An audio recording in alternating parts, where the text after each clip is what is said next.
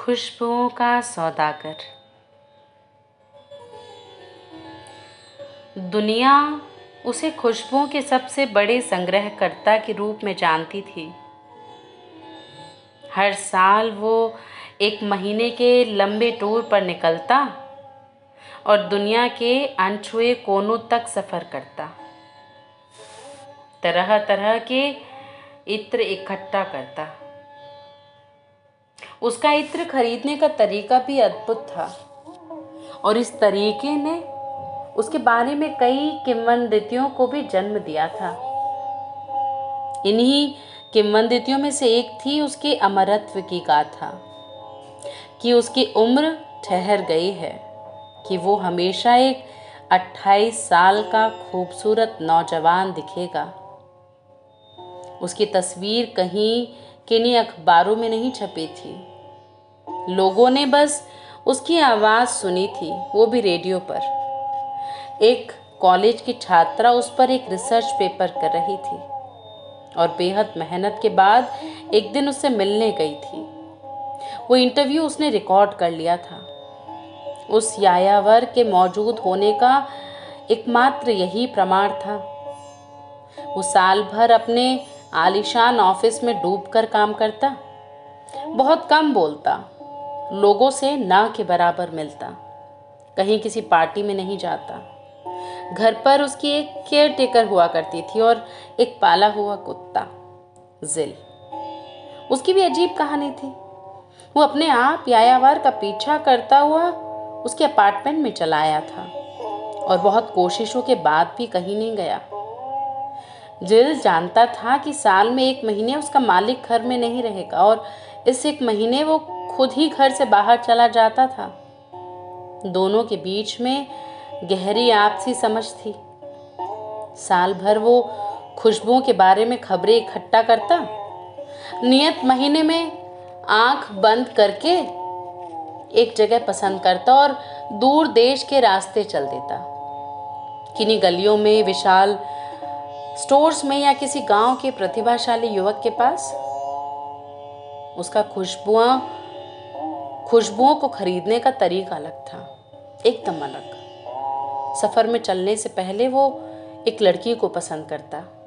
उसे गोपनीयता अनुबंध साइन करवाता और अपने साथ हर जगह रखता। इत्र को उस लड़की को लगाने को कहता। लड़की अपनी गर्दन के गड्ढों में रुई के फाही से इत्र लगाती। वो थोड़ी देर ठहर कर उसके करीब जाता। इतने करीब कि लड़की को देख ना सके। आँखें बंद कर कर एक गहरी सांस लेता, कुछ पल ठहरता। उसके बालों को चूमने के करीब जाके फिर से एक गहरी सांस लेता और कहता थोड़ी सी ऐसी ही थी वो। ये खुशबू मुझे चाहिए। या फिर कहता, नहीं, ये बहुत तीखी गंध है, वो ऐसी नहीं थी। बिल्कुल नहीं। कहाँ इसमें वो भीगी स्ट्रॉबेरी की खुशबू? तुम लोग झूठ बोलते हो। ये वो खुशबू नहीं है जो तुम बेच रहे हो। उसके आने जाने की कोई खबर नहीं होती थी दुनिया को, मगर अक्सर ऐसा होता था कि ऐसी सुदूर कोने में बनाई किसी इत्र की छोटी सी दुकान की बिक्री इतनी बढ़ जाती थी कि बड़ी बड़ी कंपनियाँ उसका नाम खरीदने के लिए जंग छेड़ देती थी। ऐसा जब भी होता था बाज़ार में, बहुत तेज़ी से शोर होता था कि उसे उसी अजनबी यायावार ने इस इत्र को पसंद किया है, मगर सबूत कोई भी नहीं होता था। इत्र बनाने वाले उसे मसीहा मानते थे कि उसके हाथों में किस्मत पलट देने की ताकत है। उसका आना शुभ होता था, चाहे वो इत्र पसंद करे या ना करे। एक ऐसी ही यात्रा पर यायावर एक 21 साल युवती को लेकर निकला था। उसकी जुल्फे बहुत घनी और काली थी।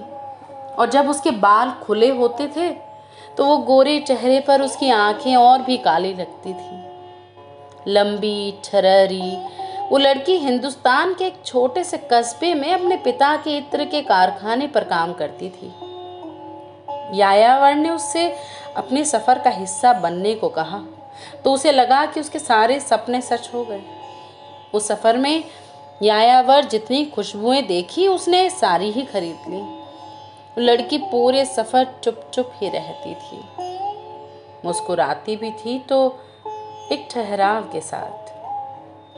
सफ़र का आखिरी पड़ाव लड़की के कस्बे के बाहर एक टीले पर था। पूरे चाँद की रात थी। हवा में चंदन की लकड़ियाँ जलने की गंध घुली हुई थी। यायावर एकदम अचंभित था। उसने लड़की से पूछा कि ये कैसी खुशबू है। लड़की ने दूर शमशान की ओर इशारा करके कहा, उधर कोई विरह में दुनिया छोड़ के गया है।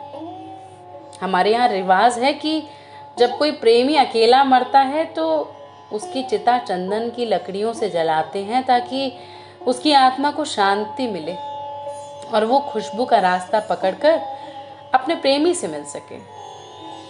लड़की ने और भी कहानियाँ सुनाई पुनर्जन्म की।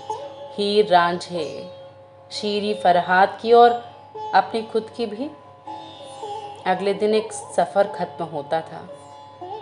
यायावर ने लड़की को उसके घर छोड़ा और पिता की शुभकामनाएँ ली अपने घर वापस आकर उसने अपनी प्रयोगशाला में एक बड़ी सी आग जलाई और उसमें एक एक करके सारी एकत्रित शीशियाँ फेंकता गया। सारे इत्र धू धू करके जल उठे थे। कभी संदल, कभी गुलाब, कभी कस्तूरी, दहकती लपटों में यायावर के सामने एक बहुत पुरानी याद चलचित्र सी दौड़ने लगी। एक 21 साल की लड़की अपने बालों में गुलाबी रंग के जंगली गुलाब लगाए आती थी। उसके बाल समंदर के किनारे की धूप जैसे गमकते थे और उसके होठ स्ट्रॉबेरी जैसे। जब उसके पास आके उसके होठों को चूमना चाहता तो वो लड़की ना होकर खुशबू बन जाती पूरी की पूरी। तब वो यायावार नहीं हुआ करता था। वो आँखें बंद करता और सुलगती चंदन से उसकी बाहें थाम लेता। वो वहाँ होकर भी नहीं होता। वो खुद वहाँ होकर भी नहीं होता। इत्र ज्वलनशील होता है, बहुत तेज़ी से फैलता है इश्क की तरह। जिस्म के पोर पोर को महकाता है। लम्हा भर में पूरा घर एक मादक गंध से भर गया। इश्क फना होने का नाम है। यायावर आँखें बंद कर गहरी साँसें ले रहा था। उसकी बाहों में वही इक्कीस साल की लड़की थी और उसके उसके होठों के बीच ज़िंदगी भर का फासला। उस घर से जो खुशबू हवाओं में फैली कि लोगों को प्यार पर यकीन आने लगा। बहुत ऊँची इमारतों में भी लोग ढूंढ ढूंढ के इश्क की दास्तां पढ़ने लगे, बागों में लगे, गुलाब किताबों में सजने लगे। वो शहर इश्क का शहर हो गया। आज भी इश्क करने वाले लोग उस शहर में अपनी आखिरी सांस लेना चाहते हैं।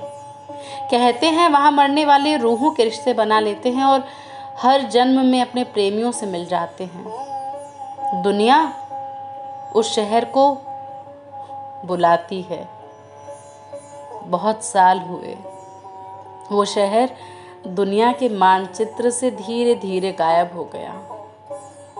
हर खंडर में उस शहर को ढूँढने की तलाश जारी है। शहर का पता चलते ही सूचित किया जाएगा कि शहर कौन सा था।